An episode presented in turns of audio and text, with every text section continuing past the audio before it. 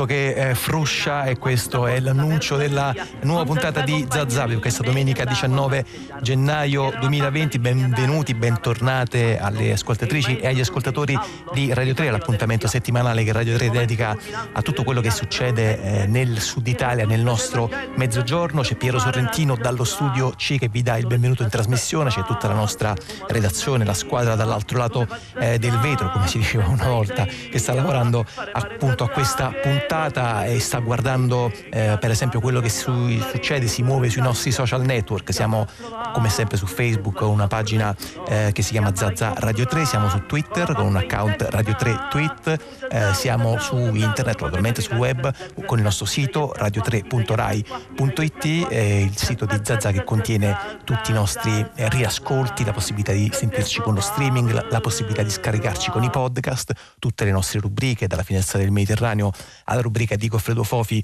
eh, che ci parla ogni domenica di cinema che è bellezza e bizzarria, ci sono tutte le informazioni, ci sono tutti i nomi, spesso ci chiedete di ripetere un nome, di ehm, poter rintracciare appunto il titolo di un libro, basta andare sul nostro sito, ci sono appunto tutti i riferimenti ben, ben precisi e appunto lì se avete già dato un'occhiata troverete anche eh, il nostro primo ospite che ci ha raggiunto qui in studio e che saluto Maurizio Agamennone, buon pomeriggio, benvenuto, grazie. Buon pomeriggio a voi e grazie per avermi ospitato e invitato qua. Maurizio Agamennone eh, ci ha portato un libro che è qui sul nostro tavolo, intanto ve lo presento subito, è un docente, insegna etnomusicologia al Dipartimento eh, SAGAS che sarebbe un acronimo per...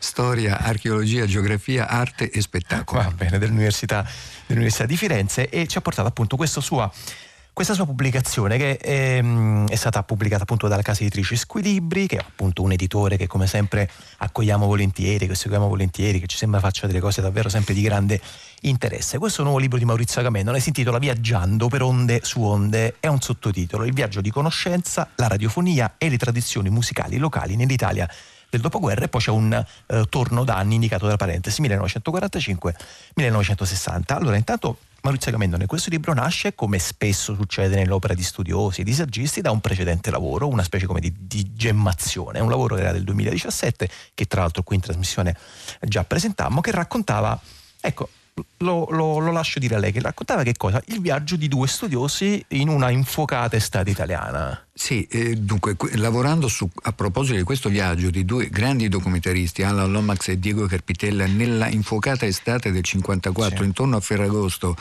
eh, in um, prossimità di alcune località della penisola salentina, lavorando intorno a questa esperienza ho esaminato, letto, studiato una quantità enorme di documenti, di libri, articoli di rivista, di giornale, che mettevano in primo piano come in quegli stessi anni l'Europa fosse attraversata da numerosissimi viaggiatori che cercavano di riscoprire l'Europa, in particolare l'Italia per coloro che scendevano così a sud, dopo esperienze catastrofiche che erano state la, la guerra, le distruzioni devastanti che avevano colpito diversi paesi europei e anche l'esperienza drammatica della dittatura, la soppressione della libertà, della democrazia e così via.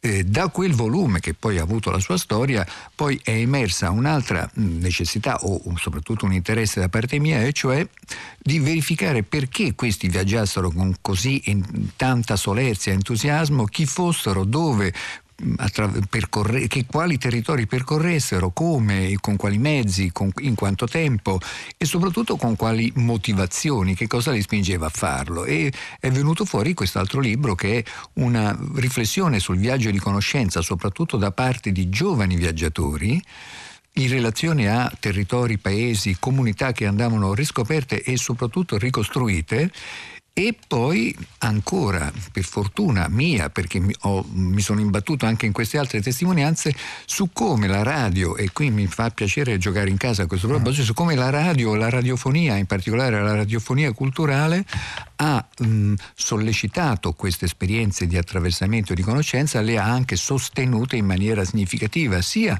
ospitando gli esiti di questi attraversamenti del territorio nel palinsesto radiofonico, sia alimentando alcune ricerche con i mezzi eh, tecnici e il personale stesso della RAI, che allora era ancora radio audizioni it- italiane, non era ancora televisione. Non era ancora televisione. In effetti sì, poi diciamo come dire la nostra rete Radio 3 che a quell'altezza non si chiamava ancora Radio 3 perché si sarebbe dovuto aspettare naturalmente la riforma, la riforma del 75 che era ancora il terzo programma. Um, sì, colpiva in effetti proprio molto questo aspetto, no, Maurizio Capendona, cioè il fatto che eh, il palinsesto di una rete pubblica fosse una, proprio una fucina no, di, di, di, programmi, di, di, contenuti e fa anche abbastanza impressione scorrere a un certo punto la lista che lei fa di tutti gli intellettuali, di scrittori, c'è Calvino, c'era Mario Soldati, eh, che viaggiavano in lungo e largo per l'Italia. Sì, erano tutti abbastanza giovani e avevano intanto molta energia e molto vigore e avevano anche questa mh, estesa curiosità di rendersi conto del paese in cui vivevano, delle sue differenze, delle sue periferie, mm, partendo dalla consapevolezza che non ne sapevano quasi nulla. Le testimonianze di Calvino, di tanti altri viaggiatori sono veramente sorprendenti. Lo stesso Calvino confessa di scendere a sud, fece un lungo viaggio per um, partecipare ai funerali di Rocco Scotellaro, ne scrisse poi sull'unità e lui stesso confessava in, questa, in questo racconto che non conosceva per nulla né il paesaggio né le persone che attraversava scendendo verso quella, circost- verso quella occasione. Pure fece un altro viaggio in quanto diciamo così, agit prop di Einaudi, perché lavorava al famo- all'allora famoso notiziario Einaudi che allestiva delle eh, settimane di promozione dei libri Einaudi in alcune regioni. Scendendo in Puglia, fra Bari e Lecce, fa lo stesso tipo di riflessione, un territorio che non conosco, animato da personalità diverse e identifica anche alcuni giovani ardimentosi che, dice lui, rinunciano a immigrare e pensano di dover poter rimanere nel luogo in cui sono nati per trasformarlo. Ecco, questa esperienza di ricostruzione o addirittura di rifondazione, di rinascita di un paese completamente devastato, distrutto, abbandonato a se stesso è un altro tratto che emerge nella narrazione di questi protagonisti. Perciò io ho identificato due istanze, secondo me, alla base di queste esperienze. Una che appunto tabula rasa, cioè la, la, sensazione che tutto era praticamente distrutto. E quindi che, tutto poteva essere diciamo, ricostruito naturalmente. E quindi l'altra istanza di stato nascenti uh-huh. che su questa consapevolezza della irrecuperabilità del passato si poteva osare qualsiasi esperienza di innovazione. E in effetti poi nella grande fatica te, ricordiamoci che all'epoca c'era un sacco di gente che non aveva la casa. Negli anni 40 ancora primi 50 gente che aveva difficoltà di alimentazione.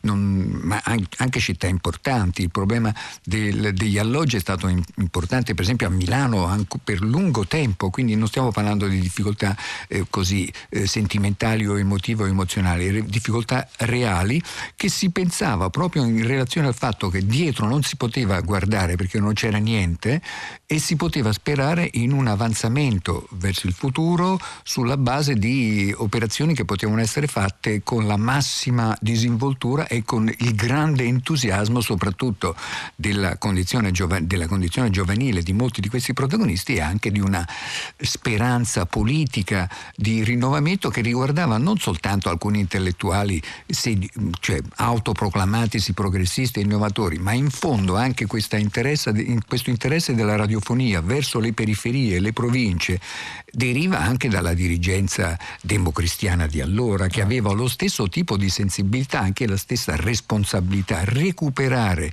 e ricucire i rapporti fra il centro che aveva organizzato la guerra, che aveva abolito la libertà, che aveva procurato quantità inenarrabili di disastri, le periferie che avevano subito questa pressione cercando di ricostruire questo rapporto fra centro che emana modelli, valori e periferie che li devono acquisire eh, in un rapporto più equilibrato, più dinamico, di scambio per quanto possibile. Questa era una consapevolezza diffusa ed era anche una delle cifre, forse una cifra principale della vocazione pedagogica prima della radiofonia e poi esplosiva nella televisione che in effetti ha formato la lingua degli italiani eh, per diversi anni e anche alcune, eh, se volete, eh, alcune aberrazioni anche nella consapevolezza diffusa di come si considera la realtà, di come si considera lo spettacolo e anche la produzione culturale. Quella che state ascoltando è la voce di Maurizio Agamennone che ci sta eh, parlando del suo eh, nuovo saggio, saggio, si intitola Viaggiando per onde su onde, il viaggio di conoscenza, la radiofonia e le tradizioni musicali locali nell'Italia del dopoguerra. Maurizio Agamennone che ehm, eh, insegna, lo ricordo, etnomusicologia a Firenze, è venuto, ci ha ehm, recato una un ponderosa borsa piena di dischi e piena di ascolti, perché appunto questo è un libro eh, che mh, parla, lo abbiamo già ascoltato in, questa, primo, in, questo primo tratto della nostra conversazione, parla molto di radio ed effettivamente Agamennone ci ha portato davvero una messe eh, grandissima di materiali, da cui abbiamo trascelto un piccolo percorso di ascolti. Ehm, che comincia Maurizio Agamennone da un primo da una prima traccia ehm, che paradossalmente sembrerebbe non avere molto a che fare no? Insomma, con quello di, di, cui stiamo, di, cui stiamo, parlando. Cioè, stiamo per ascoltare la voce di un lavoratore eh, nero che eh, in condizioni, come dire, non di libertà, nel senso che è ristretto, ristretto che è incarcerato, che, che, è costretto a fare una serie di lavori appunto forzati, canta eh, intanto perché cominciamo da qui e che eh, rapporto c'è poi con quello che andremo a sentire dopo? Beh, a me sembra interessante e anche emozionante, devo dire, perché questo è il punto di partenza di uno dei grandi viaggiatori di questo decennio, cioè Alan Lomax, che muove dagli Stati Uniti all'inizio del 1950 e passa 7-8 anni in Europa sottraendosi alla pressione maccartista e alla caccia alle streghe, quella era la motivazione primaria, però vive 7-8 anni lontano dagli Stati Uniti e ha la possibilità di incontrare musicisti in tutta Europa di straordinario interesse, fare delle registrazioni importantissime. Questo è il punto di partenza, cioè la consapevolezza che lui aveva profonda, condivisa con il padre John Havery, eh, in relazione alle musiche delle popolazioni, delle comunità afroamericane, soprattutto del sud degli Stati Uniti, sia, siano esse libere e eh, autodeterminate, sia invece ristrette in alcuni penitenziari. Qui sentiamo proprio il canto di lavoro di alcuni detenuti che impegnati nella costruzione di, eh, non mi ricordo bene adesso se è una massicciata ferroviaria, comunque agiscono battendo un martello sulle pietre. Alabama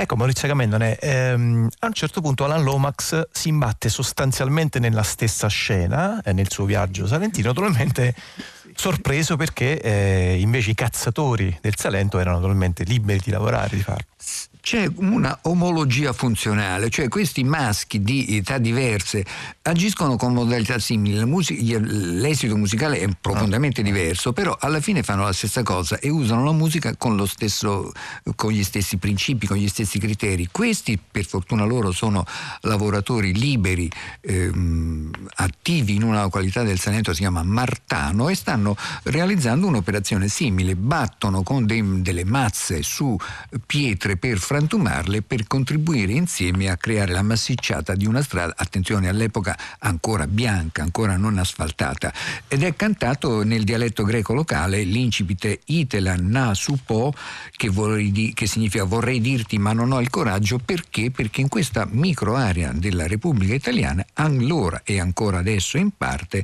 sono insediate popolazioni che parlano in casa, in famiglia, forse adesso non così in maniera frequente, però allora senz'altro sì, dialetti greci.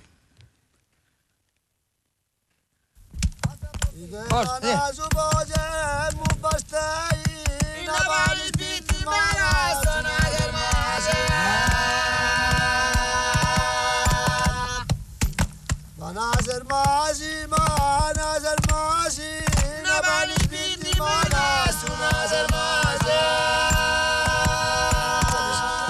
dicesse come dei. Paese che ci desse come dei. Che ne se mali se ne coraggio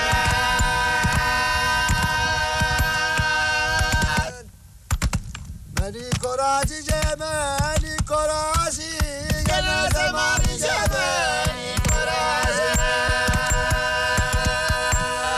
Mana sulla sera camminamo, con questa sinfonia. E mana sulla sera, c'è camminamo, c'è camminamo, mattina, Maddalena.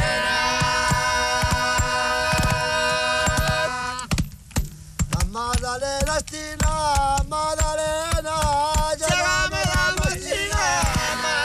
c'è un aspetto interessante che a un certo punto Maurizio Agamennone affronta nel suo, nel suo, saggio, che è quello legato ai cosiddetti rischi di livellamento e di unificazione. Cioè a un certo punto i protagonisti di quella radio, cioè Giorgio Nataletti, magari se vogliamo anche eh, spendere due parole su chi, su chi era Giorgio Nataletti, eh, si interrogavano su un aspetto effettivamente mh, mm, che meritava mh, mm, attenzione e riflessione, cioè l'idea che eh, quest'opera di sensibilizzazione, questa volontà di raccontare eh, realtà locali, appunto peculiarità così specifiche, ce lo stava dicendo prima Agamennone, lo stesso Calvino scendeva, insomma, ammetteva candidamente di non conoscere praticamente nulla di quelle realtà fossero mh, proiettate, diffuse grazie appunto alla radio, grazie a un medium a livello nazionale. E questo, questo andare verso una eh, diciamo universalità o comunque una ehm, trasversalità appunto tra, tra regioni, tra realtà locali rischiava mh, faceva correre il rischio appunto di una, di, una, di una omologazione, di un livellamento. Ecco, mh, spendiamo due parole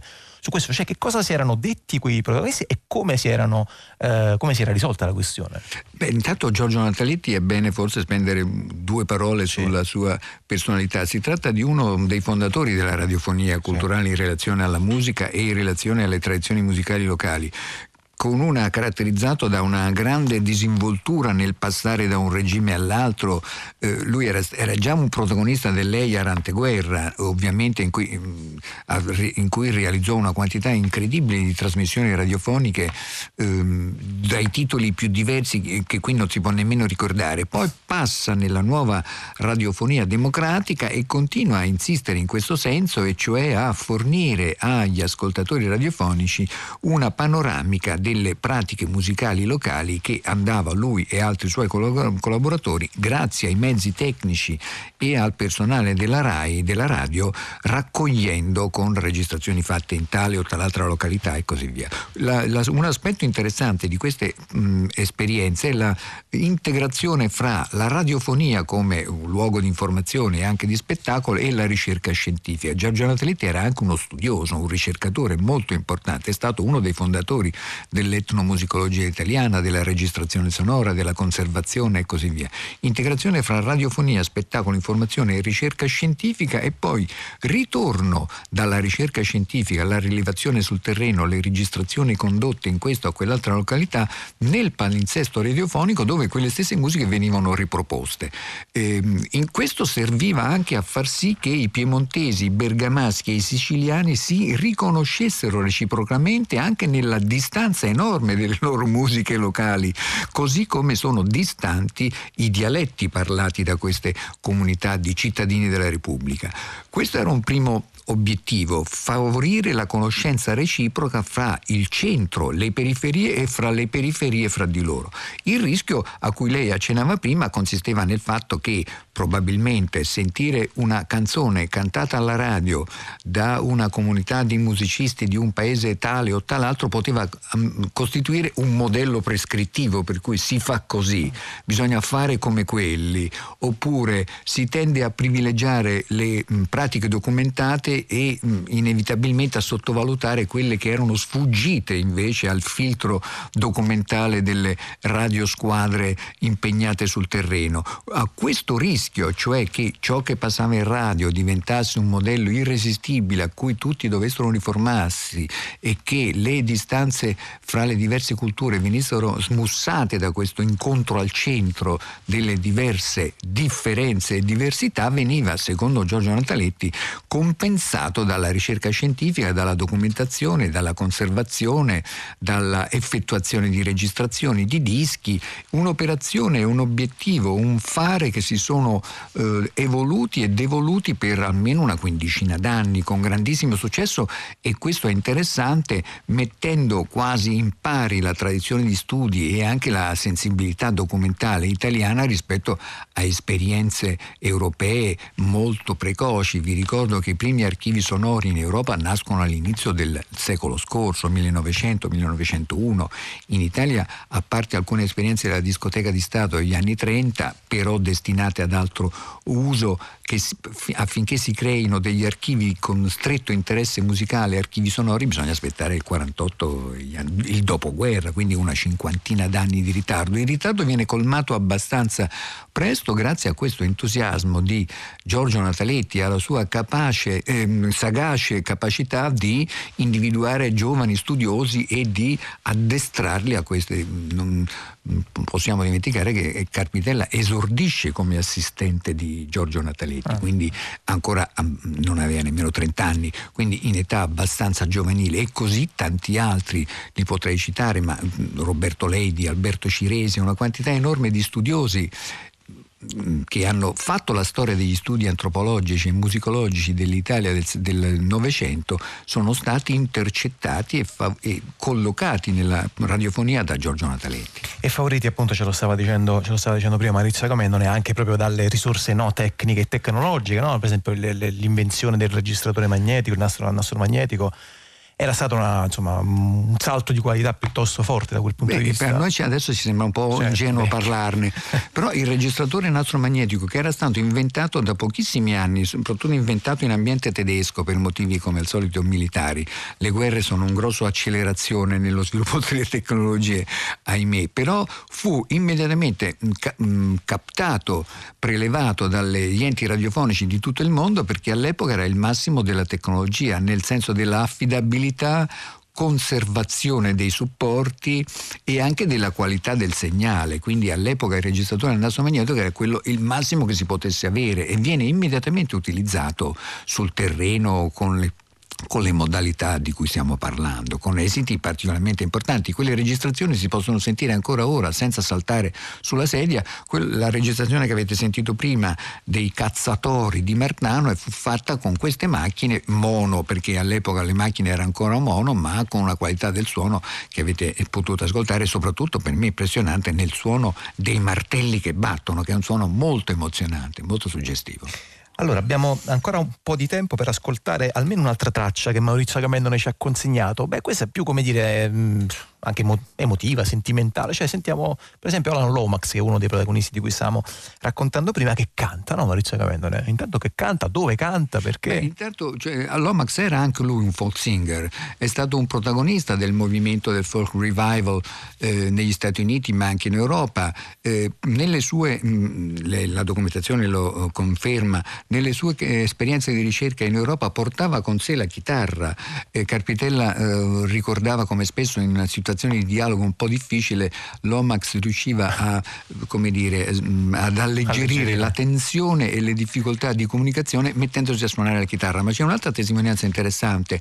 Eh, nell'Aragon in Spagna, prima che arrivasse in Italia, in cui un cantore ehm, aragonese che aveva bisogno di un tamburo per, per, accompagnarsi, ma non avendo a disposizione, prende la chitarra di, di Lomax e comincia a battere la cassa della chitarra stessa. Quindi era una personalità che aveva, è stato particolarmente coinvolto anche nel folk revival americano, americano si ricorda l'episodio drammatico in cui ehm, Bob Dylan innescò la cosiddetta svolta elettrica, mh, suscitando l'indignazione dei presenti, fra i quali Lomax, che sembra brandisse una scure per per tranciare i cavi dell'amplificazione. Eh, c'è molta mitografia su questo proposito, però questo dà anche la misura di quanto fosse dentro questi processi. I'm a rambler, Lord, I'm a gambler. I'm a long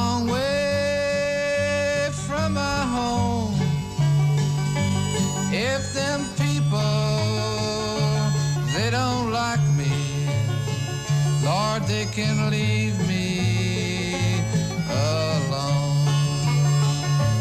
It's dark and Lord, it's raining. And the moon gives no light. My pony, she won't travel this dark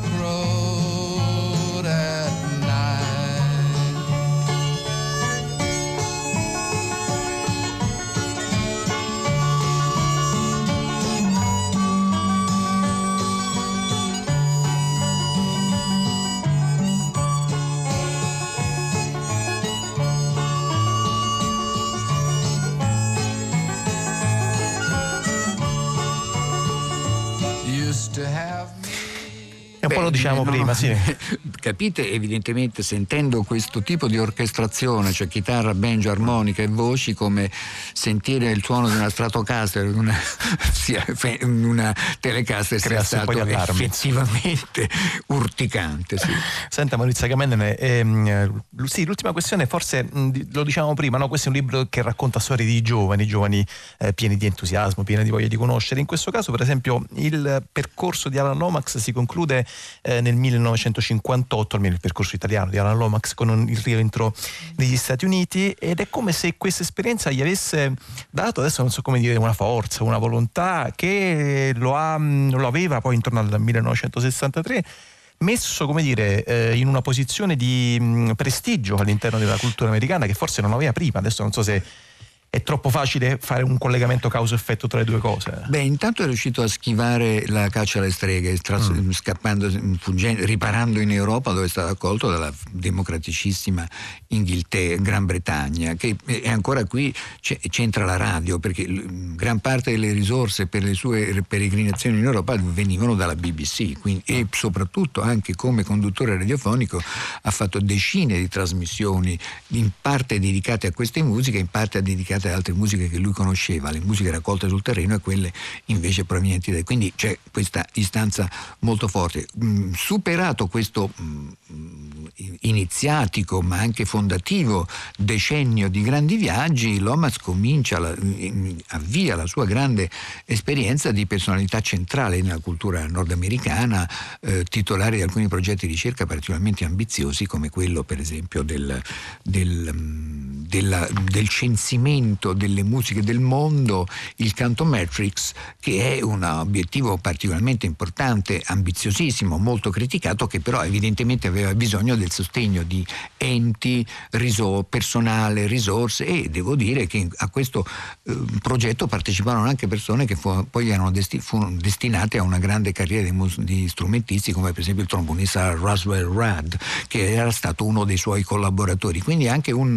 creatore di talenti, scopritore di talenti e eh, assemblatore di esperienze diverse che poi hanno portato ad altri grandi progetti ambiziosissimi come il progetto del Choreometrics, cioè l'indagine e la classificazione di tutti i tipi di danza del mondo come il precedente Cantometrics era destinato all'indagine, alla classificazione di tutti i tipi, i tipi di musica del mondo, progetti oggi contestati, rivisti, troppo generalisti, un po' ehm, approssimativi e così via, ma questi sono rischi inevitabili quando uno maneggia una grande quantità di dati che peraltro a lui forse fra, po- fra i pochi al mondo erano, per lui erano disponibili dal momento che aveva un contatto diretto con la Library of Congress, con la grande collezione di dischi che erano stati raccolti, nel, messi insieme nel frattempo da lui e da tantissimi altri studiosi, una banca dati formidabile. Allora, una grande quantità di dati, ma anche una grande, quantità di storie, come avete potuto ascoltare eh, dalla voce di Maurizio Agamennone, che sono raccolte storie, biografie, fatti, suggestioni raccolte in questo libro che vi abbiamo presentato oggi a Zazà. Ringrazio Maurizio Agamennone per essere stato con noi viaggiando per onde su onde, lo ha pubblicato la casa editrice Squilibri, il viaggio di conoscenza, la radiofonia e le tradizioni musicali locali nell'Italia del dopoguerra dal 45 al 1960 e eh, di musica in musica ce ne andiamo oggi in questa puntata di eh, Zazà appunto dai eh, suoni raccolti con il nastro registratore magnetico in cui appunto è stata infuocata eh, nella metà degli anni 50 da eh, Lomax e Carpidella. Ce ne andiamo beh sì insomma un po', un po dopo. Ce ne andiamo eh, in Iran. Avete naturalmente eh, molto ascoltato con grande angoscia soprattutto per fortuna insomma un'angoscia che pare che si sia eh, un po' attenuata negli scorsi giorni appunto quando parlavamo, quando parlavamo di Iran oggi vi proponiamo un piccolo percorso all'interno del funk iraniano che si suonava, che si cantava, che si ascoltava prima della rivoluzione eh, islamica iraniana, insomma, quindi siamo poco prima degli anni eh, 78 e 1979. Cominciamo con un ascolto di un eh, musicista che è Kurush Yagmei, lui è nato eh, nel 1946, è un compositore, è un produttore ed è considerato praticamente uno dei eh, maggiori musicisti di eh, rock psichedelico appunto persiano, del quale ascoltiamo questo brano che si intitola Gazan.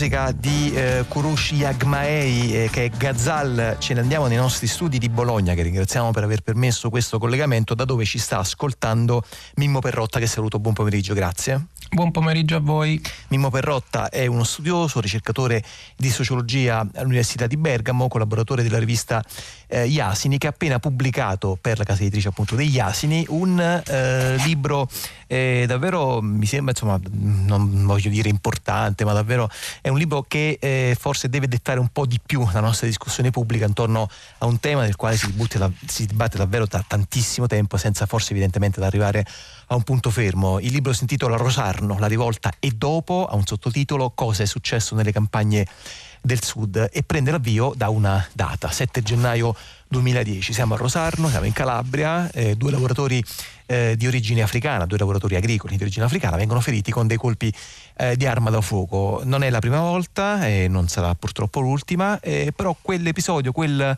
eh, fatto scatena un fatto inedito, una rivolta, una rivolta dei compagni di lavoro eh, dei due lavoratori che, che, dicono no, che dicono basta, che dicono mh, mm, non sparate più sugli africani. Ecco, quella rivolta di Rosarno segna un po' lo spartiacque di quello che è successo appunto prima e dopo eh, relativo alle eh, vicende eh, del caporalato, dello, eh, di, sì, di quello che poi è un vero e proprio eh, schiavismo contemporaneo. Con Mimmo Perrotta vorrei partire sì, intanto da quella data per rotta, cioè eh, noi sì, adesso l'ho definito uno spartiacque, ma è davvero così? Oppure sì, è stato davvero qualcosa che ha segnato, che ha colpito, che ha attraversato le cronache e che però in fondo poi non ha portato chissà quali cambiamenti? E se invece è successo qualcosa, che cosa è cambiato dopo Rosarno?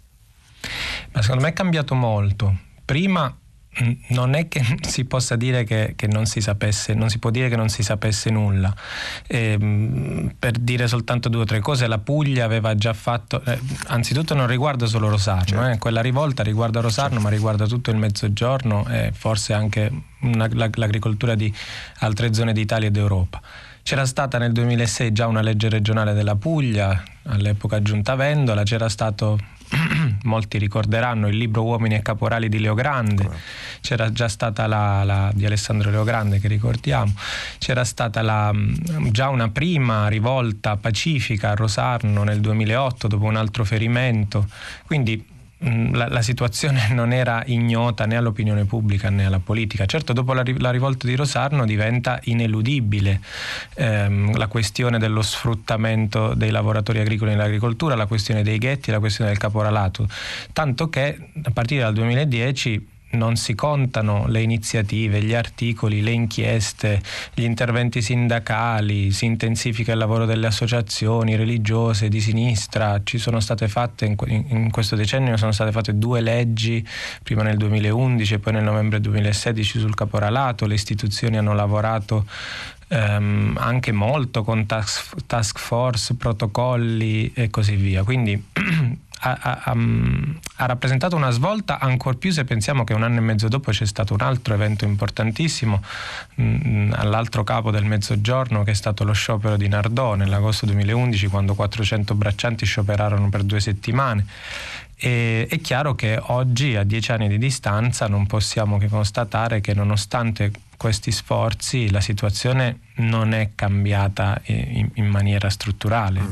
Il punto è questo, cioè a un certo punto poi Mimmo Verrotta lo dice molto chiaramente, eh, il problema è che eh, non si è lavorato appunto su quelle che sono definite le cause strutturali di queste eh, condizioni di lavoro davvero ai limiti, ai, limiti, ai limiti, dell'umano e per certi versi per Rotta c'è stato quasi un peggioramento, no? nel senso che eh, ci sono state per esempio eh, delle morti, morti per esempio di lavoratori eh, non sul campo di lavoro ma che per esempio andavano al lavoro, no? per esempio lo spaventoso incidente nel quale morirono eh, davvero numerosissime, eh, numerosissime, persone, incendi nelle baraccopoli, eh, persone eh, insomma, ferite. Cioè, eh, queste cause strutturali perché eh, sono rimaste allo stesso modo nelle quali si trovavano prima della rivolta del 2010 di Rosarno?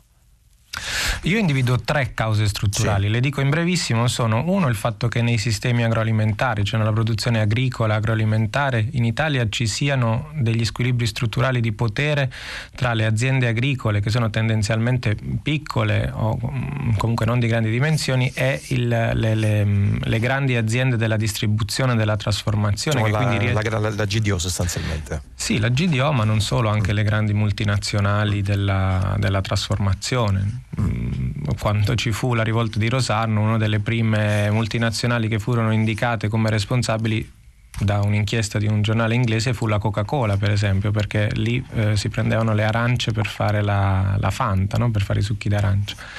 E, mm, e, questi squilibri eh, appunto sono diventati in una, in, una, in una, agricoltura italiana, soprattutto meridionale, con eh, piccole aziende in qualche modo hanno messo in difficoltà le piccole aziende le quali hanno cercato manodopera a basso costo. Questa è la prima. La seconda causa è il fatto che le leggi sull'immigrazione in Italia, non da oggi, non dal 2010, ma da ben prima, rendono difficile la vita ai migranti, non a tutti i migranti, quantomeno a quelli che sono appena arrivati in Italia, i quali diventano una riserva di manodopera eh, particolarmente vulnerabile. E, e la terza è la mancanza di politiche, soprattutto locali, sulla casa, sui trasporti e sul collocamento che fanno sì che non ci siano servizi né per i braccianti né per le imprese agricole. Ora, se io vado a vedere queste cause dal 2010 a oggi non sono state intaccate, nel senso che la, nulla è stato fatto per riequilibrare eh, le, relazioni di potere nei sistemi agroalimentari, eh, se non creare quella che è stata chiamata la rete del lavoro agricolo di qualità, che però è rimasta di fatto, a, a me pare una cosa abbastanza velleitaria, però è rimasta di fatto eh, sulla carta e non, non, è, non, non, è, stato fatto nulla per poi realizzarla.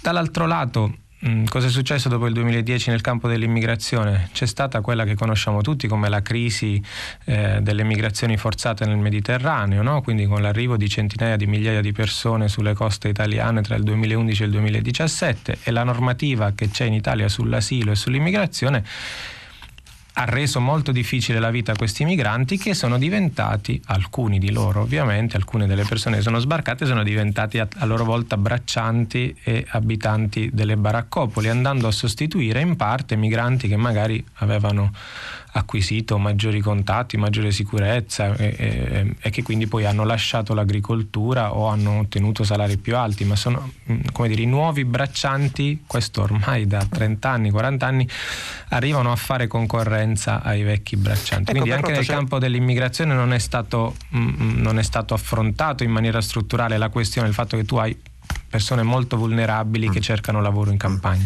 Non soltanto nel campo dell'immigrazione, ma lei per esempio lega eh, in maniera piuttosto interessante, non mi sembra sia un dato eh, sufficientemente sottolineato, anche alla grande emorragia di eh, persone che, da, che, abbandonano il sud, sostanzialmente che dal sud vanno, vanno verso il nord o comunque insomma vanno via dall'Italia. Sì, questa forse è una cosa che nel 2010 non consideravamo abbastanza eppure era già iniziato. No? I, dati che, I, dati degli ultimi anni, degli ultimi 15 anni, diciamo dal, dalla metà degli anni 2000, probabilmente sono di un flusso di emigrazione enorme dal mezzogiorno, sia interno sia verso l'estero. Eh, oggi sappiamo che mm, sono emigrate centinaia di migliaia di persone, soprattutto ragazzi, soprattutto persone che vanno a studiare, persone che restano fuori dopo l'università. È, è, una cosa interessante, ma non solo, anche operai emigrano. Una cosa interessante è che emigrano dal sud gli stessi migranti, nel senso che appena riescono a trovare un impiego migliore in altri settori, in altre regioni, cercano di lasciare il sud. Nel sud c'è meno di un, sapete, no, in Italia c'è poco più di 5 milioni di, di, di stranieri residenti eh, in tutta Italia, al sud sono meno di un milione, cioè ci sono più stranieri in tutta la Lombardia di quanti ce ne siano in tutto il sud Italia. Questo vuol dire che non è considerato come un luogo. Quindi questa immigrazione, questo è uno dei, dei ragionamenti un po' che ho fatto anche a partire dal, dalle esperienze di intervento sociale che, a cui ho partecipato nel sud Italia e non solo a partire dalle ricerche che ho fatto, molto spesso l'emigrazione è anche quello che, che rende difficile poi fare progetti di, che abbiano una continuità sul territorio. Mm. Molti progetti vengono dissanguati eh, perché le persone che li cominciano poi a un certo punto se ne vanno. Cioè lei dice gli stessi operatori che lavorano sul territorio poi abbandonano. Sì, sì, sì. Mm, io una delle, delle, esperienze più belle che ho fatto in questo campo è stato fare una scuola di italiano in, in uno dei, in de, dei ghetti cosiddetti nei quali abitano ehm, i braccianti stagionali per la raccolta del pomodoro in Basilicato, ho, ho contribuito per tre anni a una scuola di italiano e la maggior parte delle persone che vi contribuivano erano ragazzi del, dei paesi, insomma dei paesi vicini, che però erano tutti o quasi, a parte tre o quattro, a, lav- a studiare all'università o a lavorare fuori. Mm. E questo non, rende, non rende facile no? il, il, il, lavoro di un'associazione, di un, di un collettivo, di un sindacato. Senta Perrotta, lei prima ci stava dicendo che eh, appunto quello, mm, il fenomeno di, della rivolta di Rosarno poi aveva innescato, comunque si poteva senz'altro legare e apparentare a moltissimi altri movimenti di protesta, appunto non soltanto in Calabria ma appunto in Campania, in Puglia e così via. Ci sono da questo punto di vista delle eh, specificità, delle peculiarità delle diverse filiere di produzione agricola? Perché noi diciamo quando parliamo di agricoltura poi rischiamo che facciamo una specie di, di gran minestrone, no? un tutto unico, un tutto unico indistinto. Invece ci sono delle, delle, delle, caratteristiche che appunto rendono invece che so, quello che succede in campagna diverso da quello che succede in Puglia, da, da quello che succede in Calabria e così via. C'è una grande, una prima differenza enorme è quello tra le aree costiere, tra le pianure costiere e le aree interne. Questa è una cosa che Manlio Rossidoria, grande sì, economista agrario, la polpa, definiva l'osso e la mm. polpa. Noi oggi abbiamo mh, mm, lo sfruttamento del lavoro c'è un po' dovunque, però ovviamente con, con um, caratteristiche diverse. Cioè è diversa la piana di Gioia Tauro dove si produce eh, agrumi, kiwi e olive, quindi una produzione intensiva con eh, l'Aspromonte che è lì a pochi chilometri, ma dove c'è un'agricoltura di montagna molto differente differente, così come in Basilicata la piana di Metaponto o la pianura del Melfese dell'Alto Bradano è diversa dalla Basilicata interna, così come in Campania, no? in provincia di Salerno, la piana del Sele è diversa dal Cilento eh, si tratta sempre di aree rurali, ma sono diversissime le une dalle altre. Dove si è sviluppata un'agricoltura intensiva si riesce a fare un'agricoltura appunto modernissima a volte. Nella piana del Sele ci sono delle serre che producono eh, insalate di quarta gamma o fragole o pomodori per il, per il mercato di tutta Europa e, ehm, nelle aree interne al massimo ci può essere coltivazione estensiva, cereali, zootecnia e, ehm, e quindi anche le, le, le, mm, molto spesso le, le, aree interne sono ovviamente quelle più colpite dallo spopolamento e dall'immigrazione che dicevamo e anche fare agricoltura è più difficile perché è più difficile produrre in una maniera che sia efficiente e, e conveniente poi per i canali della grande distribuzione, mentre è più facile farlo. Forse un esempio per capire e, e la, non so se ricordate, giusto un anno fa, ecco, a proposito, c'è, c'è stata la rivolta dei pastori sardi invece, no? Latte, quella del latte. Eh, quella del latte, esatto. No? Quello è un esempio di, di agricoltura, in realtà pastorizia, no? ma di produzione di cibo fatta eh, in, in, aree interne, non nelle pianure costiere, appunto, dove c'è un'agricoltura intensiva, eppure anche lì la situazione di mh,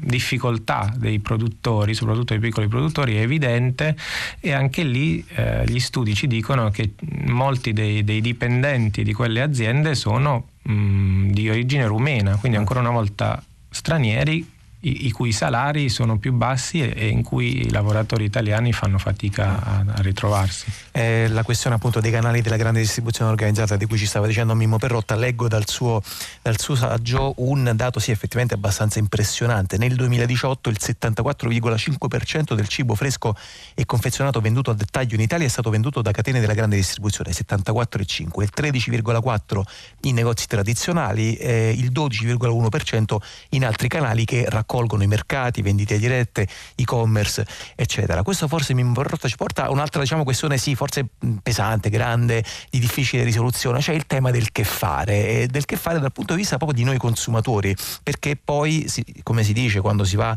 al supermercato in realtà stiamo votando, ecco, che cosa possiamo fare? Quali prodotti mettere nel carrello, quali lasciare, rivolgerci ai gruppi di acquisto solidale, cioè insomma quale potrebbe essere una via per poter dare un evidentemente minimo contributo a questo eh, stato delle cose, alla sua risoluzione naturalmente un aspetto interessante è che la rivolta di Rosarno, tra le altre cose, ehm, spinse molti attivisti a impegnarsi anche in questo, no? nella costruzione di filiere alternative nelle quali si provava a mettere insieme le esigenze dei piccoli produttori contadini e le esigenze dei braccianti, che fossero italiani o stranieri, eh, con il supporto dei gruppi di consumatori critici, in questo caso molto spesso del nord Italia perché come sappiamo i gas sono, sono diffusi più nel nord che nel sud. Una delle esperienze che, che ha citato è quella appunto di SOS Rosarno che è un'associazione di, di, piccoli contadini, di attivisti e di braccianti che dal 2011, quindi da subito dopo la rivolta di Rosarno, ha fatto questo lavoro, no? produrre soprattutto agrumi e venderli ai gruppi di acquisto solidale per ehm, diciamo, garantire un, un, prezzo equo ai produttori e un salario equo ai lavoratori, ai, ai braccianti. Eh, anche qui eh, di sforzi ne sono stati fatti tanti, non solo in Calabria, ma anche in Puglia, in Basilicata, in Sicilia, e, e però non, non, dire, l'entusiasmo che avevamo a metà decennio eh, non, non, è stato in qualche modo ripagato perché non si è avuta una diffusione di questi progetti come noi speravamo che avvenisse a metà del decennio. Questo perché è estremamente difficile. Immaginate, è difficile fare agricoltura. Eh, nei, canali normali immaginate quanto è difficile farla in maniera legale, eh, quindi con i salari, eccetera, e, e, e mettendo assieme eh, gli interessi differenti di braccianti, agricoltori e consumatori. Anche Questo poi, ci dice sì. probabilmente che il consumo è importante, è importantissimo certamente il fatto che ci siano gruppi di consumatori critici, che, ma forse sarebbe importante anche che questo venisse supportato da politiche pubbliche, no? politiche pubbliche che supportino non solo le filiere lunghe, i grandi produttori come fa in molti casi la PAC, e non solo i prodotti cosiddetti tipici che vengono pure in qualche modo supportati, ma anche mh, piccoli circuiti di economia locale, perché poi la sfida dovrebbe essere quella, no? creare circuiti circuiti di economia locale, di agricoltura che viene il più possibile anche per motivi ecologici, come dire, anche lì quello che è successo in questi anni è che è scoppiata la crisi ecologica, e, e, che, vengano, che il cibo venga prodotto e distribuito e consumato il più possibile a livello locale e questo a mio parere aiuterebbe anche a, a far diminuire i fenomeni di sfruttamento. Allora, Mimo Perrotta, grazie, grazie per essere stato con noi. Eh, sì, qualche giorno grazie dopo la, eh, la, data del 7 gennaio, appunto l'anniversario del 7 gennaio eh, 2010 che aveva visto eh, in Calabria a Rosarno appunto una rivolta di lavoratori eh, di origine africana, quella vicenda, ma anche tutto quello che è legato appunto a quella rivolta è raccontato in un libro pubblicato dalle edizioni dell'Asino che si intitola Rosarno, la rivolta e dopo, che cosa è successo nelle campagne eh, del sud, che cosa succede invece nel pomeriggio di Zazà, succede che continuiamo a, a proporvi molti ascolti che vengono eh, dal funk iraniano eh, negli anni prima della rivoluzione islamica. Questo è un brano appunto di funk iraniano, si intitola Helios, loro sono gli Zia.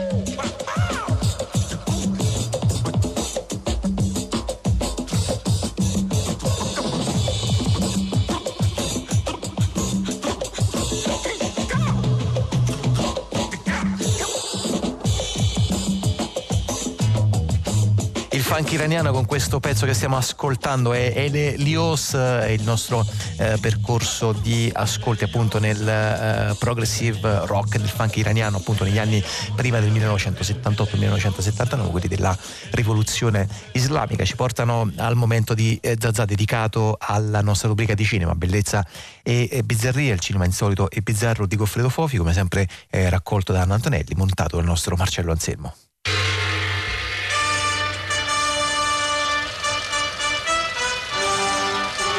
Il treno ferma a Berlino di Jacques Tourneur.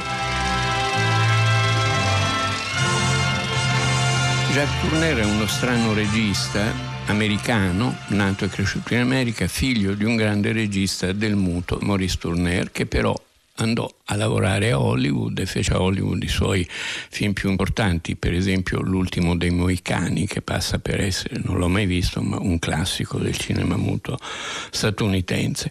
Jacques Tourneur eh, ha fatto anche dei film in Francia, per esempio negli anni 30, però sostanzialmente è un regista americano, un regista americano di genere, che in gioventù ebbe la fortuna di incontrare un giovane produttore, Val Newton, altrettanto interessato ai media, alla comunicazione, al cinema popolare, esigente, però con un'idea di che cosa potesse e dovesse essere un cinema popolare. Insieme produttore e regista fecero alcuni capolavori del cinema fantastico, del cinema horror. Eh, Il bacio della pantera, Cat People nell'originale. Ho camminato con uno zombie, che è uno strano film ambientato in un'isola dei Caraibi, ispirato abbastanza direttamente a Jane Eyre della Bronte e eh, L'uomo leopardo. Più tardi, negli anni 50, fece un film che per me è stato uno dei film veramente che mi hanno più inquietato e messo paura. Mi ricordo, lo vidi a Roma in un cinemino che allora c'era mm, in via nazionale e dovevo tornare a casa in un'estrema periferia, in una borgata e insomma eh, feci un, un, viaggio di paura perché c'erano lunghi tratti da fare for- senza gli autobus e beh, era un film che veramente mi inquietò e mi mise paura.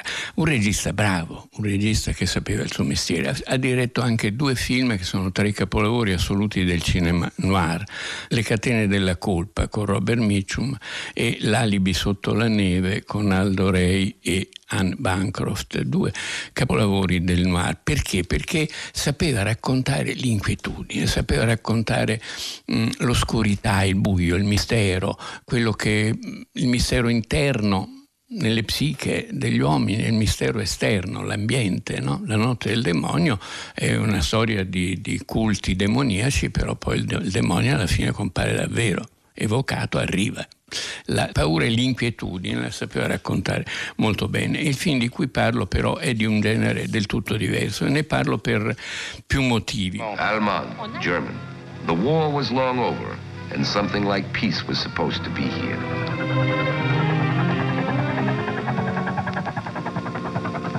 That and Sulzbach. Yes, plenty to choose from. Plenty of Sulzbachs in occupied Germany, several in every zone. Better notify the other occupation headquarters. Irène, voulez-vous me passer le service des renseignements des ambassades D'Angleterre d'abord, The British Embassy, des États-Unis the United States, et de la Russie soviétique. and the Soviet.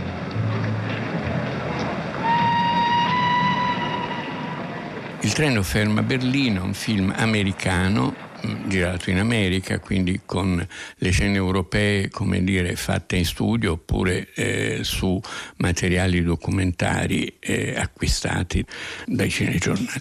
È un film curioso e che eh, a me piace molto per il tema e per il modo in cui è realizzato, vi si incrociano due temi. Uno è che è stato molto in voga negli anni 30, 40, 50, il treno come luogo misterioso un treno che attraversa l'Europa, il treno che arriva dal, dall'Oriente in Occidente, il treno che va dall'Occidente in Oriente, i treni che andavano via Trieste in Turchia, erano sempre eh, ambienti ideali per romanzi erotico polizieschi e soprattutto per lo spionaggio, per il genere spionaggio. Eric Ambler, Somerset Maugham e Graham Greene, i tre grandi del, del roman della spy story inglesi, hanno raccontato tutti delle storie di treno. I treni compaiono continuamente, sono un luogo in cui può succedere di tutto.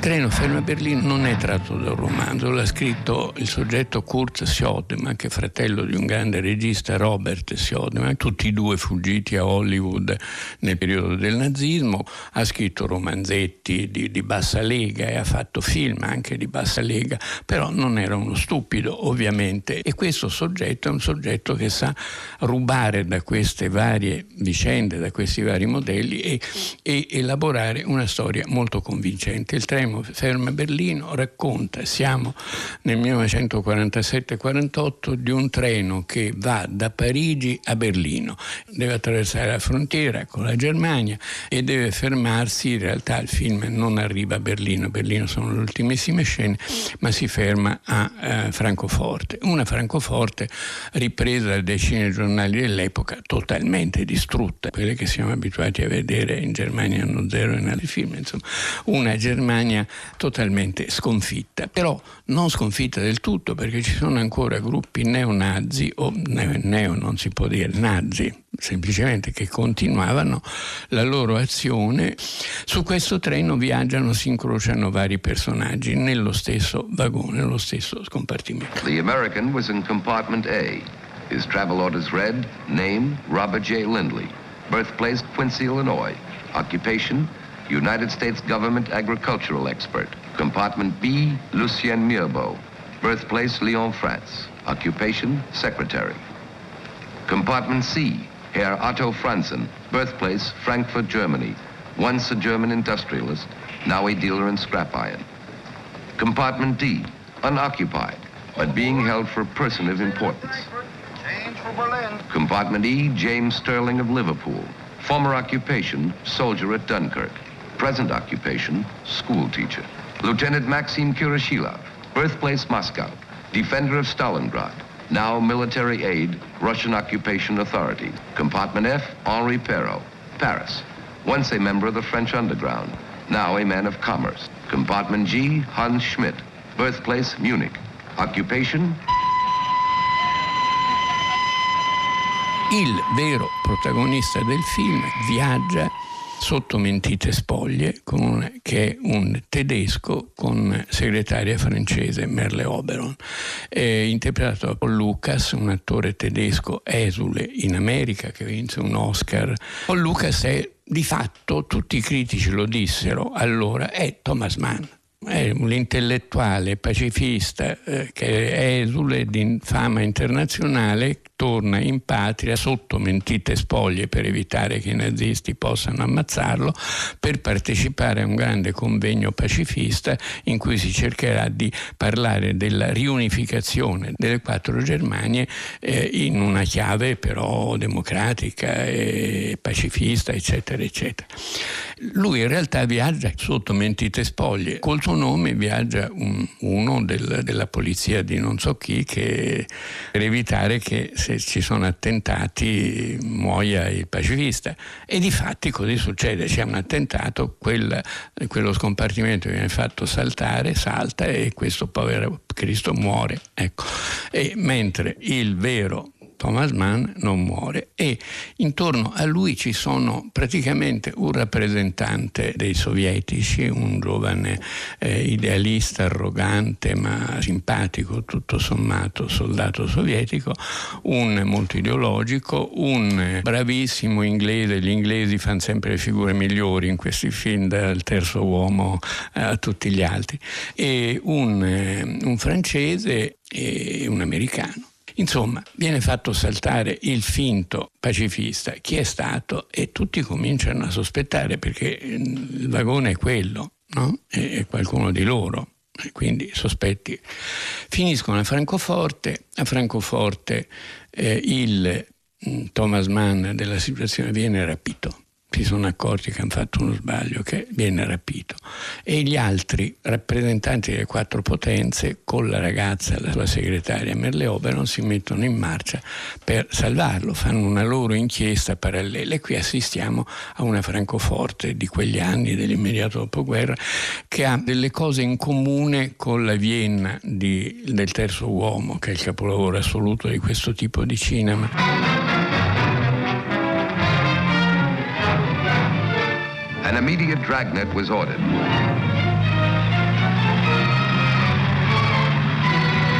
The whole city of Frankfurt was to be covered. Il treno ferma Berlino è anche un tipico film del dopoguerra tedesco. Il dopoguerra tedesco è stato narrato mirabilmente da un capolavoro di Rossellini che è Germania anno zero, da un capolavoro giornalistico letterario del giovanissimo allora Stig Dagerman, svedese, giovane anarchico, che si chiama Autunno a Berlino, che è stato ristampato di recente da Iperbore. È stato raccontato anche da film tedeschi, perché è rinato un cinema tedesco dopo la guerra, per esempio Ballata berlinese, che era un film sulle disgrazie del povero uomo trascinato nel, nel vortice della storia, nazismo, antinazismo, ricostruzione, bombe, guerre, eccetera. Film comico, un film quasi una ballata berlinese, un film insomma, realistico ma con eh, una base eh, che doveva far ridere e doveva dare anche una botta di vita a una Germania affranta e, e crollata e caduta.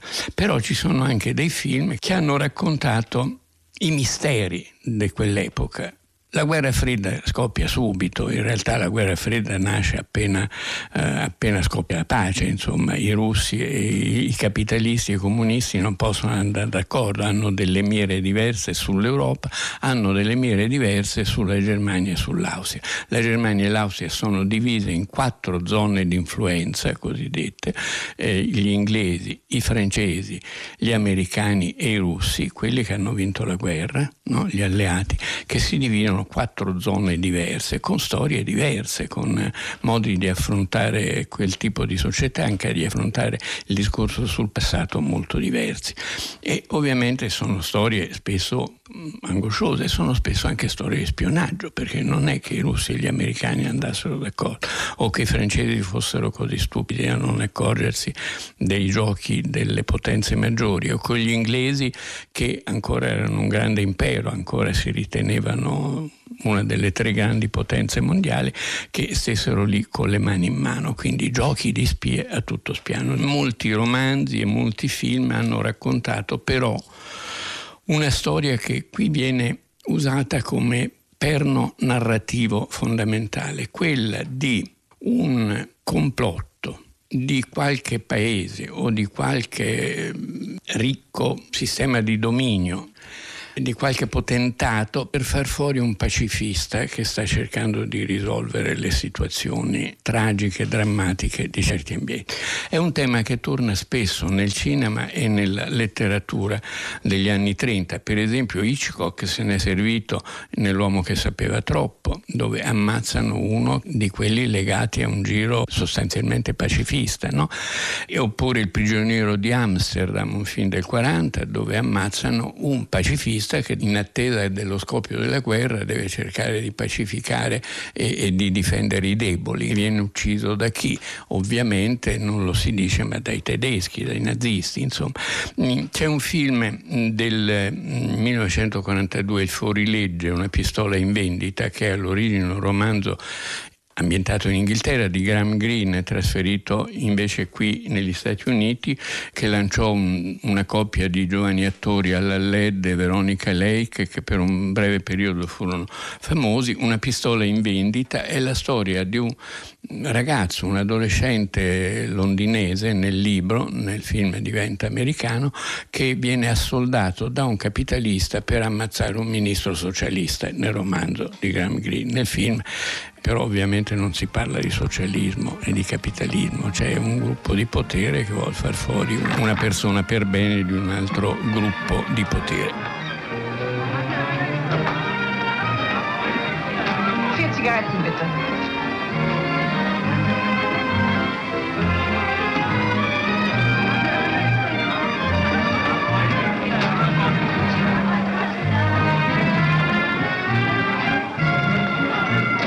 können überhaupt keine Wohnung mehr finden in der Stadt. Das kannst du nochmal sagen, Junge.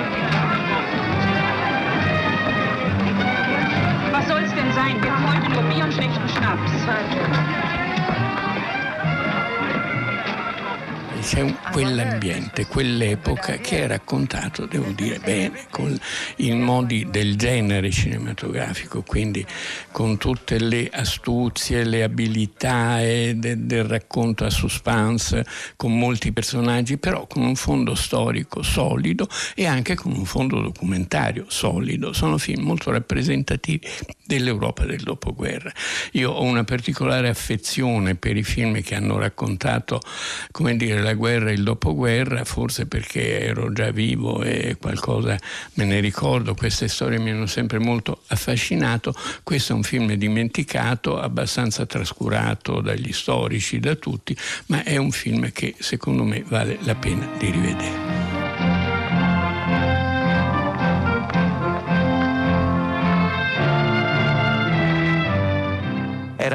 Era eh, Berlin Express, ovvero il treno ferma a Berlino 1948, un film diretto da Jacques Tourner, il film raccontato oggi da Goffredo Fofi nella nostra rubrica di cinema, bellezza e bizzarria. Se volete riascoltarlo andate sul nostro sito radio3.rai.it, cercate il sito di Zazza, abbiamo appunto la nostra rubrica di cinema insolito e bizzarro firmata come sempre da Goffredo Fofi che ci porta invece a fare eh, la conoscenza con la band musicale che ospitiamo oggi qui in trasmissione. Eh, questo è il loro eh, primo singolo, il primo singolo del nuovo disco, si chiama uh, A Cosa Just, loro sono La Maschera.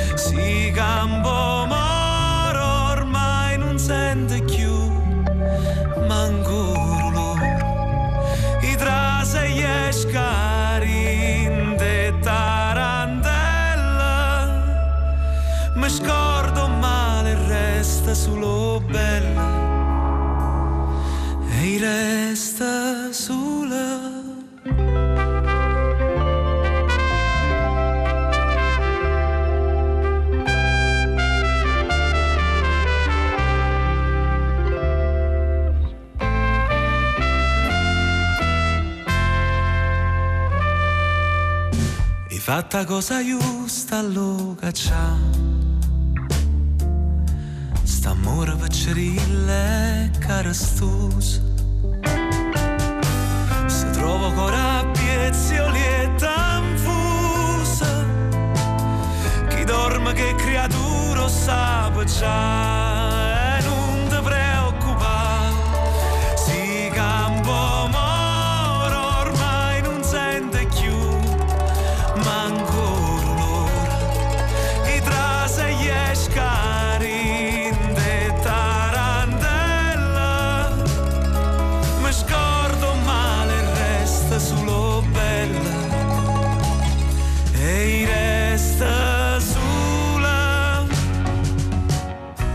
sono La Maschera, questo che abbiamo ascoltato nel pomeriggio di Zazà è il eh, singolo, il nuovo singolo che viene dal prossimo lavoro eh, in uscita, non abbiamo ancora una data precisa.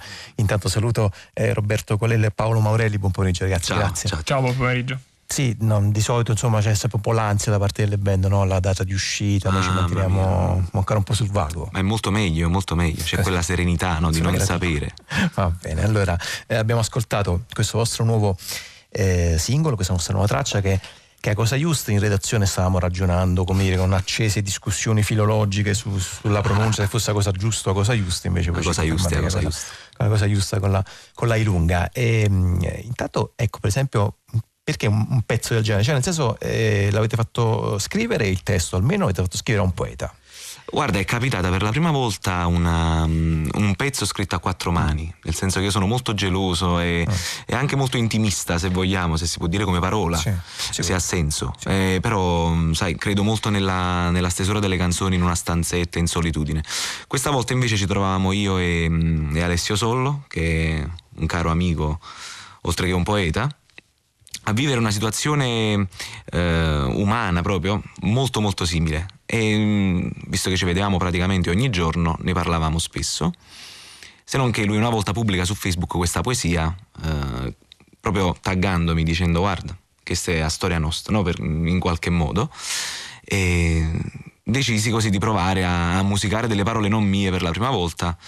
E incredibilmente ci sono riuscito è stata una figlia unica come cosa e da un certo punto di vista mi, mi onora che sia capitato con Alessio, ah. che è una persona che stimo tanto, oltre che un amico. Senti Roberto, questo pezzo che abbiamo ascoltato, appunto questo vostro nuovo singolo è, è in dialetto, no? Appunto tu adesso ci stavi dicendo io sono molto geloso eh, delle parole, naturalmente prima ancora che della musica, degli arrangiamenti, perché evidentemente ci saranno degli intrecci, delle relazioni tra quello che uno scrive e quello che poi canta, mette che mette in scena. Eh, c'è sempre anche un po' la questione appunto della lingua, cioè del dialetto, del rapporto tra, tra eh, il dialetto e, e l'italiano, la lingua, la lingua, nazionale. Cioè, in che equilibrio in, e stanno quando, quando scrivi? E, mh, non so come dire, la scrivi forse in italiano o poi la riscrivi in dialetto, vai. Mm. Quali sono i, i, no, guarda, passi che eh, fai? Sì, in, realtà credo sia difficilissimo definire come, mm, come si scrive una canzone. Io sto leggendo anche libri proprio sull'argomento, mm. c'è un libro bellissimo di Paul Zollo che è Songwriters on Songwriting. Cioè, grandi cantautori che parlano del cantautorato e della scrittura e anche loro, tipo Paul Simon, tipo Bob Dylan, non sanno in realtà com'è che nasce e com'è che si, si, sceglie un determinato slang. E quindi figuriamoci che non posso sapere se non sapevano loro. Però d- dal mio punto di vista c'è sempre eh, una, una predilizione per il napoletano. Semplicemente perché io quando parlo in italiano in qualche modo mi trovo a mio agio, ma è come se stessi in difficoltà, tendo sempre di più a pensare in napoletano e quindi ad esprimere dei concetti in napoletano. E poi c'è la, la componente eh, se vogliamo sentimentale, io le cose che scrivo in napoletano il giorno dopo riesco a sentirle autentiche, quelle in italiano quasi sempre un po' di meno, ah. perché forse mi appartengono meno, però devo dire che nel nuovo disco ci sono eh, in canzoni, proprio nelle canzoni queste qua in napoletano, ci sono degli interventi piccoli in italiano, eh, ci, sono, ci sono un paio di frasi in francese, un paio di ah. frasi in portoghese, semplicemente perché almeno per quanto riguarda l'italiano, la cosa che volevo dire in napoletano non, non avevo non modo di dirla, no, non c'era proprio modo di dirla.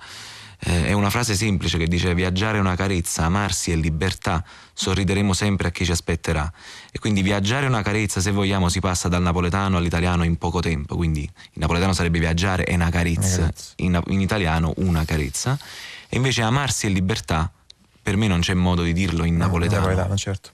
Paolo, senti, eh, mh, Roberto ci stava raccontando appunto dei brani del, del nuovo disco. Stiamo per sentirne uno che è Se mai fossi, eh, che mi pare di capire è sostanzialmente una specie di nuovo eh, arrangiamento o comunque una nuova versione di un brano che avete un po' portato in giro in queste settimane, in questi mesi. Sì, una nuova versione, fondamentalmente la, la base è eh, quella che è girata insomma un po' sui social, che è stata pubblicata mi pare alla fine di ottobre, giusto?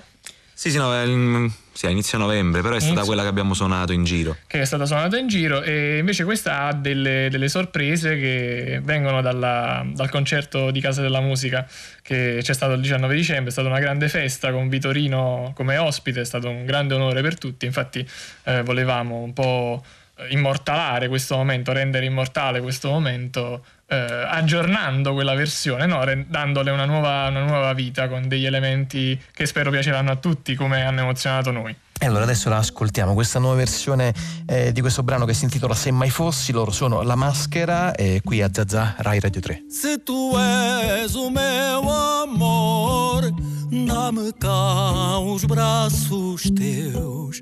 Se não és o meu amor, vai-te embora, Deus. Chiesi al sole che scalda il mondo, il mio bene dove porterà. Terra estranea non è cuscenta, vorrei poter andare più in là. Vorrei andare ai piedi del monte, ad Ogrescia Rosa Marina. Soffre tanto chi sta lontano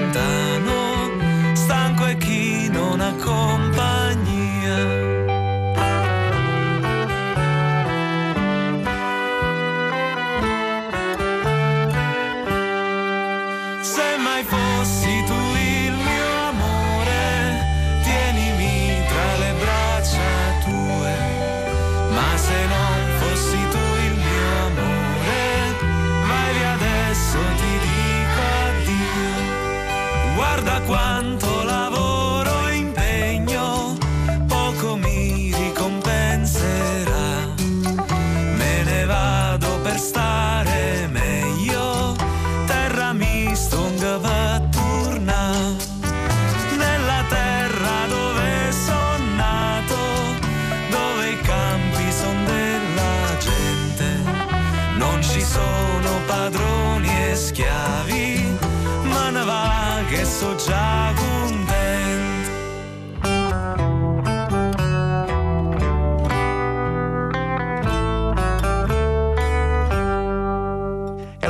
ascoltato questa eh, nuova versione, questo nuovo arrangiamento di Se mai fossi, loro sono la maschera, qui in studio con noi ci sono Roberto Colella e Paolo Marelli, Paolo, Ma- Maurelli, scusami Paolo. All'inizio di questo brano abbiamo ascoltato, appunto ce lo dicevi prima, no? Eh, la voce di eh, Vitorino Salomè che è sostanzialmente in Portogallo, eh, un, insomma, bel, bel personaggio, intanto il poeta della rivoluzione, eh, aveva un disco che credo fosse stato addirittura censurato, proprio completamente vietato dal regime, no Roberto? Sì, esattamente. C'è un disco che si chiama L'Italia Garrett che è stato vietato eh, proprio per i temi che trattava. Lui ehm, gode di questa grande notorietà e per me è stato veramente un- una sorta di sogno riuscire a contattarlo e poi notare il suo essere lusingato da questa richiesta.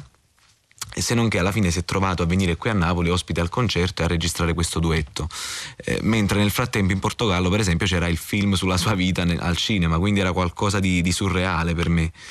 Ehm, sì, qualcosa di incredibile. Allora, eh, abbiamo il tempo per ascoltare almeno un altro brano, poi ci salutiamo, anzi ci salutiamo adesso con Roberto e con Paolo e poi ascoltiamo dove venga a cercare. Prima però forse c'è il tempo di ricordare, se ha voglia di farlo Paolo, i collegamenti social, i contatti social della maschera e eventualmente appunto concerti, live che state eh, preparando. Beh, facilissimi, sono tutti i, i profili social, la, la maschera official su Instagram, la maschera su Facebook e per quanto riguarda i prossimi appuntamenti, insomma, li scoprirete sulle pagine, quindi Bravi, veniteci a trovare. Guarda com'è vago quest'uomo. Va bene, va bene, sano marketing. Paolo Maurelli, Roberto Colella, grazie, loro sono la maschera, Grazie ascoltiamo questa detta, venga a cercare. ñoo bokk fa ñu jóge bokk fa ñi delloo nga am yaay ma am baay di benn la nga am yaay ma am baay deret di benn la Niente cavara che sai, tiene compagni e creato, porta lacrime e sudore a chi cerca a nascondere il Lievo pisera fatichi mo parte, non mi fa sentire paura.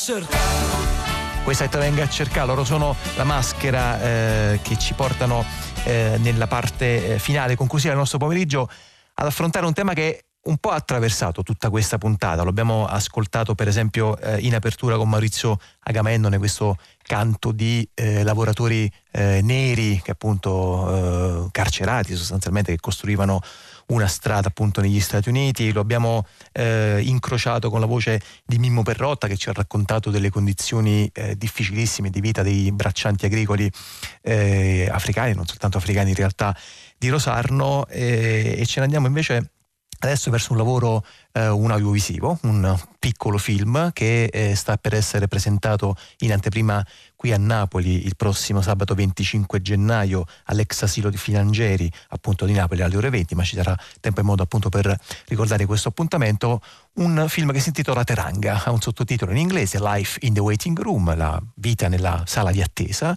ed è stato realizzato da tre registe una regista francese che si chiama Lou Marillier una regista inglese che è Daisy Squires e qui accanto a me eh, ha raggiunto in studio e la saluto c'è Sophie Rose Seymour. Buon pomeriggio Sophie grazie. Buon pomeriggio Grazie per essere qui con noi in trasmissione per parlarci di questo lavoro che intanto è un documentario che credo sia stato commissionato da un importante eh, quotidiano inglese che, che, è il Guardian. Raccontaci intanto, Sofì, da dove viene, da dove nasce questo, questo Teranga. Poi spieghiamo intanto il titolo, spieghiamo dove è ambientato, ma raccontaci l'occasione proprio di partenza.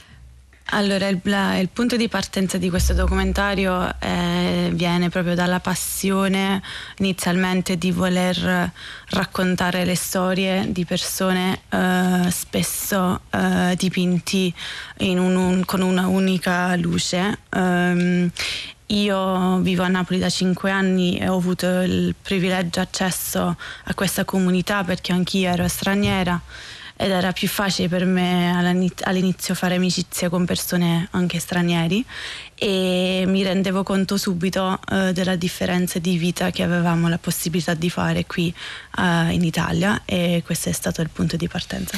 E avete deciso di raccontare appunto queste eh, difficoltà ehm, di eh, integrazione sostanzialmente attraverso la storia di due persone, di due biografie, quella di Fatah e quella di Yankuba, che sono due eh, giovani uomini africani che hanno raggiunto in maniera fortunosa l'Italia, come spesso succede a moltissimi loro compagni di viaggio che appunto hanno anche la fortuna di poter raggiungere le coste, le coste europee. Come vi siete imbattuti in questi, in questi due ragazzi e, e, come ne avete raccolto le storie, come ne avete raccolto le biografie? Perché poi c'è sempre un po' il problema anche di eh, fare domande e di ricevere risposte no? eh, rispetto a materie così delicate come minimo.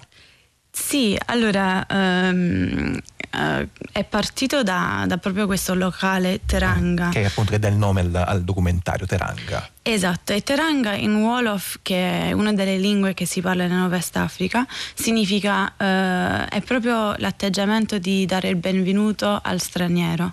Allora eh, è un po' ironico, ma è anche il nome del, del, documentario ironico perché magari non sono tutti benvenuti sempre. Però ehm, Fata e Yankube sono due ragazzi che, re, che frequentavano questo locale, eh, dove io alla fine frequentavo anch'io. Eh, e questo documentario parte proprio da, una, da un'amicizia. Um, e loro due sono due bravissime persone che hanno uh, gran sogni, grandi ambizioni di, di fare, di, di, avere nella loro vita, um, ma stes- allo stesso tempo no, potrebbero essere qualsiasi ragazzo. Oh, oh. Ogni ragazzo uh, che avevamo la possibilità di scegliere aveva le stesse ambizioni, i stessi sogni. Uh, Um, ci presenti un po' meglio appunto Fatah Yankuba? Adesso non mi ricordo, credo sia Fatah, ehm, è la, quello appassionato di, di matematica, no? Una, eh, in realtà no, è, non è neanche un appassionato, uno, anzi al contrario. Sì. Quindi Yankuba che è uno studioso di matematica, ha un, tra l'altro anche un, insomma, un percorso eh, accademico, si vede a un certo punto nel film che lui fa delle domande per poter essere accolto da università straniere dove poter insegnare, insegnare matematica, mentre Fatah ha un sogno che è quello di diventare un DJ. Eh, lavora, sì. lavora a Napoli, eh, vende cosa, ombrelli, insomma le cose che vediamo spesso che vendono i, i giovani ragazzi africani e vuole mettere da parte questi soldi per potersi comprare questa console. Sì, esatto. Eh, intanto come li avete seguiti nella, nella, nella, loro quotidianità? Perché il film sta molto addosso alle loro vite, no? la telecamera è anche sempre molto vicina, c'è questa sensazione di prossimità che eh, fa saltare proprio il diaframma tra spettatore e personaggio. Grazie, sono contenta, questo è stato il nostro punto, eh, il nostro obiettivo. Di, mh, mm, noi vogliamo che, che, le persone che lo vedono hanno il senso di conoscerli tanto bene alla fine, per, in modo per eh, espellare la paura che magari ehm, eh, si trova molto in questo discorso. Io spero che alla fine di questo film tu conosci due ragazzi di cui tu ti puoi relazionare sia come un figlio, un, un amico, un fratello e dici wow queste persone eh, sono uguali a me piacciono ballare, vogliono studiare, hanno ambizioni, eh, magari non avrò più paura.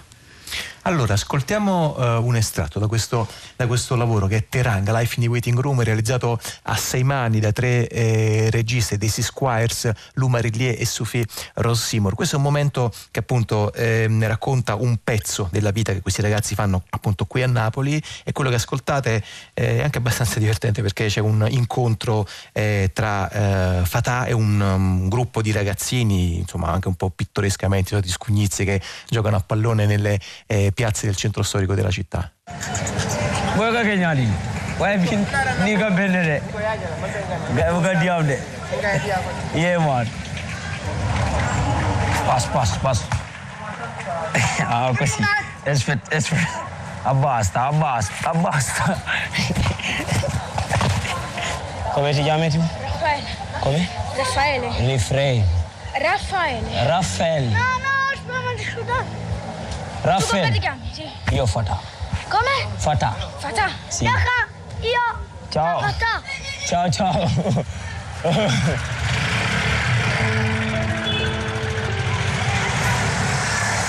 I start doing business like um, I sell umbrella, I sell cigarette, I sell costume. I save all those money to survive and then to buy my DJ stuffs. Ah, 2 euro pagare.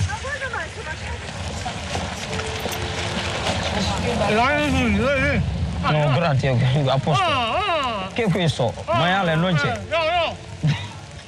Ecco Sofia, qui abbiamo ascoltato per esempio la voce di eh, Fatah che diceva sì appunto per vivere, eh, per mettere da parte i soldi per comprare la mia console, vendo degli ombrelli, vendo dei, dei costumi e lo abbiamo visto anche eh, interagire con le persone della, della città, appunto insomma le, le persone che, che, vivono nel centro storico, in questo caso era la piazza di, di Montesanto, appunto un, un popoloso quartiere di Napoli e in questo caso colpiva molto vedere anche, la, anche qui la vicinanza che le persone avevano nei confronti di Fatah, cioè i bambini che giocavano a pallone, eh, l'altra persona che gli offre addirittura un ciurillo, cioè un, un fiore di zucca fritto. Ehm, questo che cosa per esempio eh, vi ha raccontato del rapporto che si instaura, che si intreccia tra i giovani ragazzi africani in questo caso e, e, e la popolazione napoletana. Adesso come senza fare in questo caso eh, oleografia, senza dover difendere a tutti i costi il buon cuore della città di Napoli, però che, che effettivamente sì, si vede che c'è un rapporto un po' più... Certo, Napoli è una sincero. città molto particolare in questo punto di vista, infatti Uh, noi ci dispiace tantissimo che in questo film non abbiamo avuto il tempo per uh, mostrare questo perché ovviamente sappiamo tutti uh, che Napoli è un posto molto accogliente di cuore al di là dei problemi che questi ragazzi possono avere con il sistema, con la, con il sistema di immigrazione che, che, è una cosa da, a parte No, la cosa più bella di questa scena è che ovviamente i ragazzi giovani uh, uh, giocano senza pregiudizio. Uh, e poi mentre prova a vendere gli ombrelli ovviamente mh, mm, molti passano, non lo vedono, non, non lo, è, diventa trasparente, a parte. C'è questo gentile signore che le offre qualcosa da mangiare. La cosa che, mh, mm, che vorrei sottolineare è che Fatah Uh, è dovuto, deve vendere questi ombrelloni uh, mentre aspetta il documento proprio perché il sistema di immigrazione è così lunga che non riescono ad arrivare ai loro sogni senza fare eh, qualcosa di, inven- di, inventare qualche lavorino. E questo è un punto interessante che viene fuori appunto dal, dalla visione di questo Teranga, cioè anche eh, il racconto del sistema no? di, di, di, accoglienza dei, dei migranti che eh, sì come minimo è difficile, complicato, va evidentemente ripensato, ripensato all'origine e spesso eh, causa anche eh, dei veri e propri problemi a queste, questi ragazzi, queste persone che sono ospitati in questi centri, in queste strutture. Ascoltiamo un altro estratto appunto del film Teranga che in effetti ci racconta anche quando a un certo punto eh, ci sono delle, prima parlavamo della ribellione di Rosarno, anche dei, dei veri e propri moti di rivolta rispetto a un certo modo di essere e di sentirsi accolti o meglio non accolti.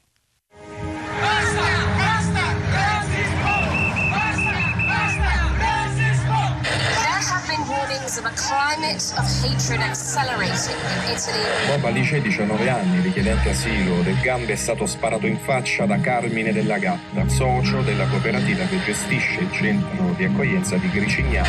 Ibrahim, 24enne della Costa d'Avorio, è morto all'ospedale Loreto Mare di Napoli per una peritonite dopo nove ore di agonia. Non c'è stato il tempo. Il ritardo, secondo gli amici e chi era con lui, è stato provocato da un'enorme serie di omissioni nei soccorsi ed errori di valutazione. Una storia di razzismo e mala sanità.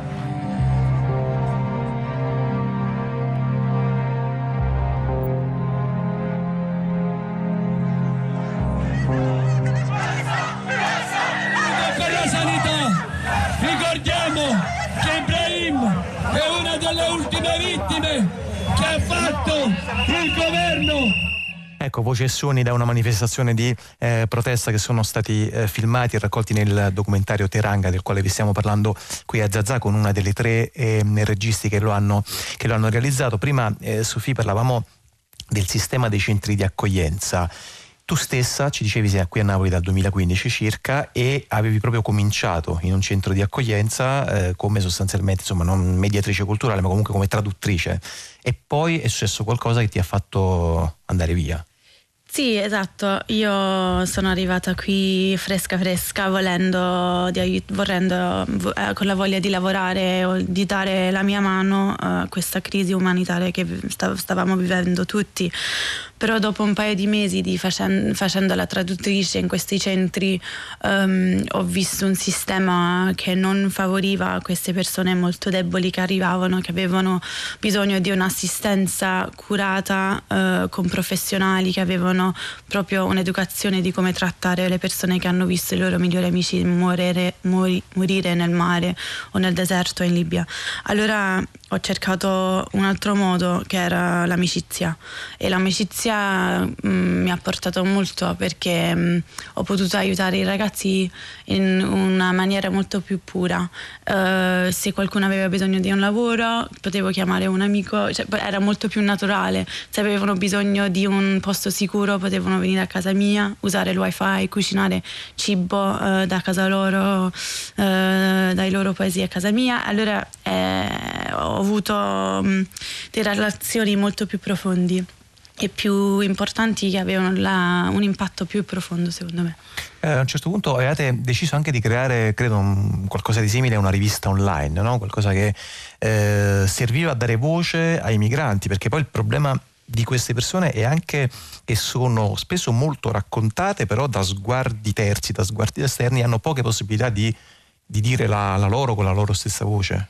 Sì, allora, ehm, sì uh, allora, questo documentario è, è, fatto anche con la partecipazione di Yankuba e Fatah, nel senso che loro ci hanno mandato sempre video uh, da dove se noi non stavamo lì, loro, loro, mandavano video a noi, erano molto integrati nel, nel, nel processo di fare il film, e incluso um, Yankuba che è un ragazzo stra intelligente che ha avuto quest'idea uh, di, di fare una rivista online ehm, dove mh, mm, tutti quelli che volevano potevano raccontare la loro storia in modo che volevano loro.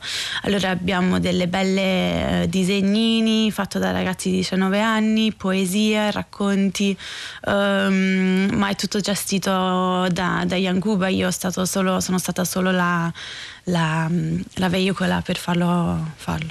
Allora, questo sito, se qualcuno avesse anche voglia e curiosità di andarlo a guardare, si intitola Natagnola Migrant Journal, Natagnola Migrant eh, Journal, che ci porta ai eh, nostri saluti di questo pomeriggio. Forse eh, prima abbiamo qualche secondo, Sofì, per ricordare eh, l'appuntamento che dicevo in apertura, cioè sabato 25 gennaio, la credo sia la prima proiezione in assoluto del vostro lavoro. Sì, eh, questa è la prima proiezione del nostro lavoro. Ci sarà una uh, cibo senegalese e, e musica gambiana uh, fino a mezzanotte. Tra l'altro il DJ set di, di Fata, che è proprio uno dei, dei, due ragazzi che sono protagonisti del vostro film, e poi dopo questa anteprima appunto all'ex asilo Filangieri di Napoli alle ore 20 sabato 25 gennaio, il film andrà sulla credo piattaforma online del Guardian e quindi potrà essere eh, visto e sì, diffuso. E ci sarà la possibilità di cliccare sui sottotitoli in italiano. Va bene, va bene, molte grazie a Sofì Rossimur per essere stata con noi, per averci raccontato appunto di questo eh, lavoro realizzato con Lou Marillier e Daisy Squires che si intitola Teranga Life in the Waiting Room che ci porta all'ultimo ascolto del nostro pomeriggio, del nostro percorso musicale di oggi dedicato alla eh, musica progressive e funk iraniana negli anni della rivoluzione pre-islamica e loro sono i Parva, questa è Mosem e Gol.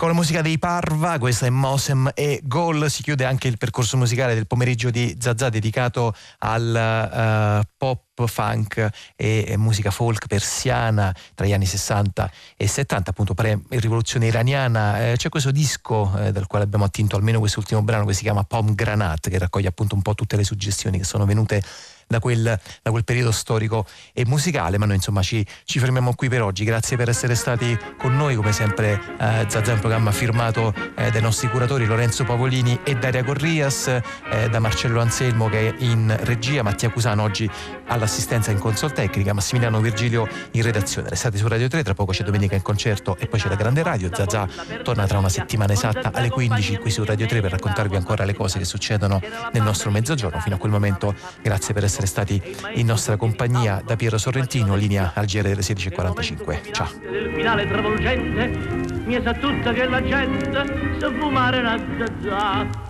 dove sta Zazà? Oh madonna mia, come fa Zazà senza Isaia? Fare pare Zazà che l'ho perduta in me. Chi ha trovato Zazà la riportassi a me. Chiamala a trovare, su facciamo presto, chiamala a incontrare con la banda in testa. Zazà, Zazà, Zazà, tutto quanto è magrita. Zazà, Zazà, Isaia sta qua, Isaia sta qua, Isaia sta qua. Zazà, Zazà, Zazà, za za za za che tempo fa per trovare io senza te